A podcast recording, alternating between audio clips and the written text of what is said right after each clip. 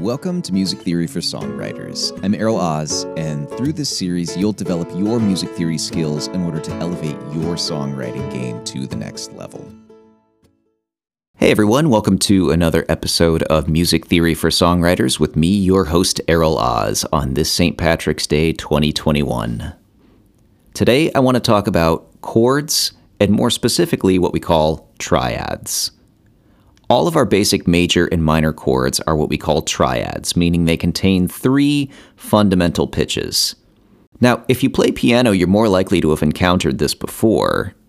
But if you're a guitarist, you might just kind of associate chords with being a shape that you put your hand on the fingerboard to produce a specific sound. Well, there's more to it than that. A chord, in its most basic element, or at least major and minor chords, are what we call triads. So a triad, again, is comprised of three basic pitches. Let's start with our basic minor triads. If we take an E minor chord on the guitar, you might be a little confused because we're playing six strings on the guitar, so how can we think a triad is three notes if we're strumming six strings? Well, the answer is pretty simple. The fact is, a lot of these notes are doubled in various octaves. Like, for example, in this E minor chord, the low string is an E. The fourth string is also an E, just up one octave. And the first string is another E, up another octave. So, sure, we have three different E's, but they're all essentially the same pitch for the purpose of constructing these chords.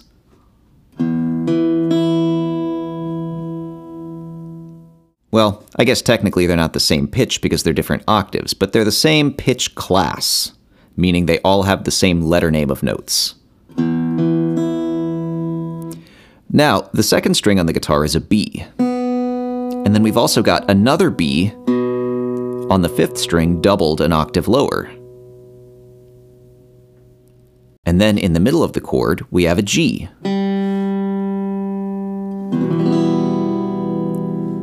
So even though we just strummed six strings, we really only have three unique pitch classes or letter names. We've got E, G, and B.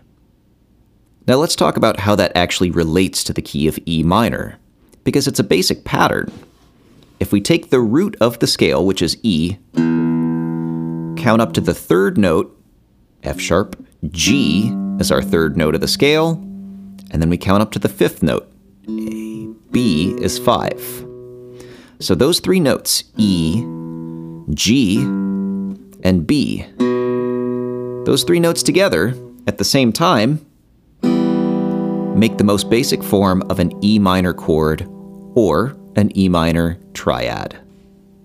Now, another point I want to mention is we've talked about interval names, like we've identified from E to G as an interval that we call a third because we're counting up to the third note of the scale based off of the root. So E to G is a third.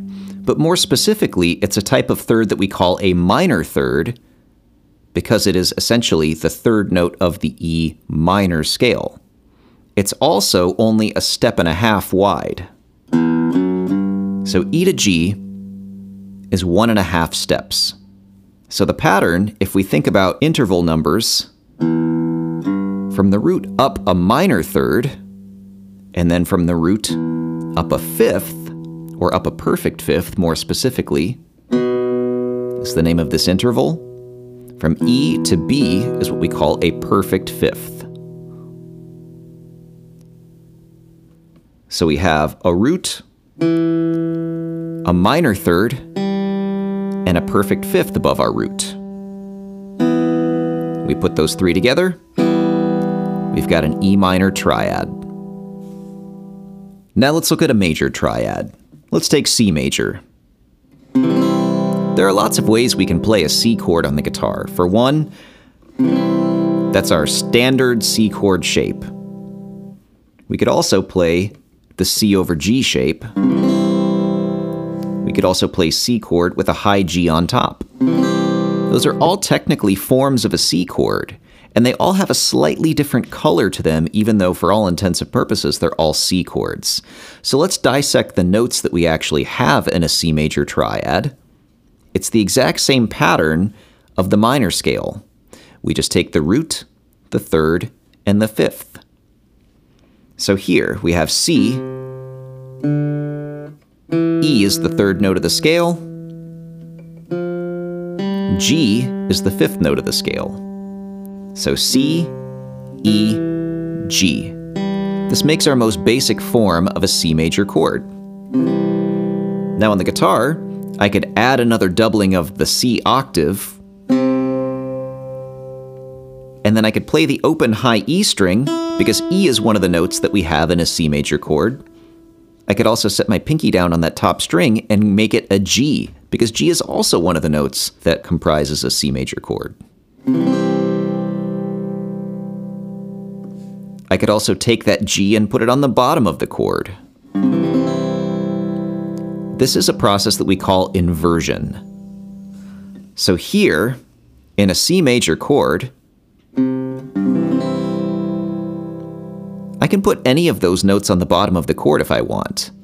That doesn't necessarily limit us to having to have a C on the bottom of that chord all the time. And if you guys are looking at a chord chart or a lead sheet, you would see this one, where I put the G on the very bottom of the chord, you would see that as C slash G, meaning it's a C chord with a G in the bass.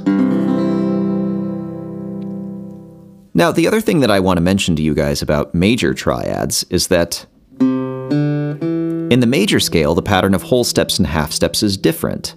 So, from the root up to the third is two whole steps, instead of a step and a half like it was in the minor scale. So, that interval of C to E is what we call a major third, because we're basically counting up to the third note of the major scale and recapping, a minor third was only a step and a half, a major third is two whole steps. And then we still have a perfect fifth from C to G. When we're identifying the names of fifths, uh, generally speaking, perfect fifths are the one you guys are going to see most commonly. We'll talk about the other types of fifth intervals that we can see in a later episode.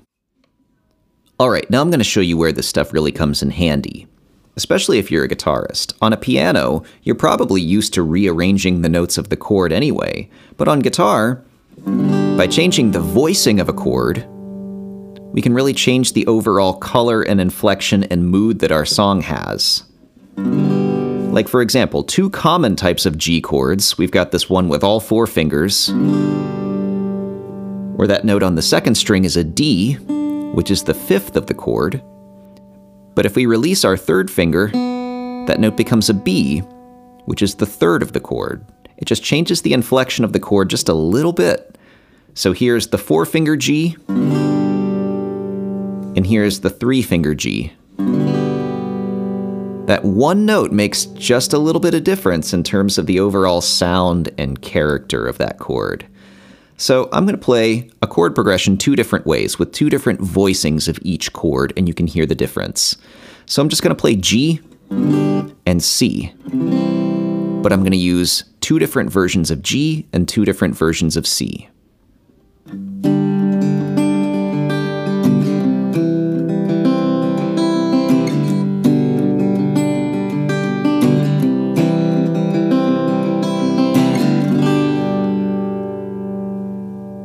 So now instead of playing our four-fingered version of the G, I'm going to play the three-fingered version of the G and change what we call the voicing of the chord.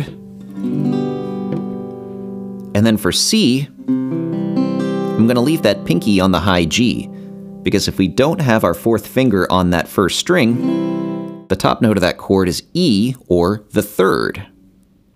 But if I put my fourth finger back down on that third fret, that changes the top note to G, which is the fifth of the chord. So listen to the difference.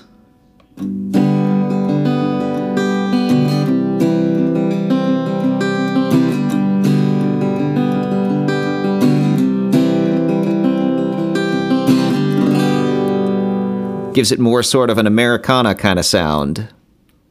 Now here's the part where I have to stress.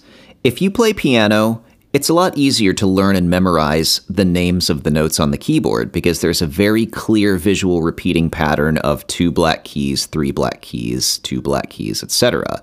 So you can visually see a pattern that makes it really easy to learn the names of the notes on the piano so you can find these triads really easily.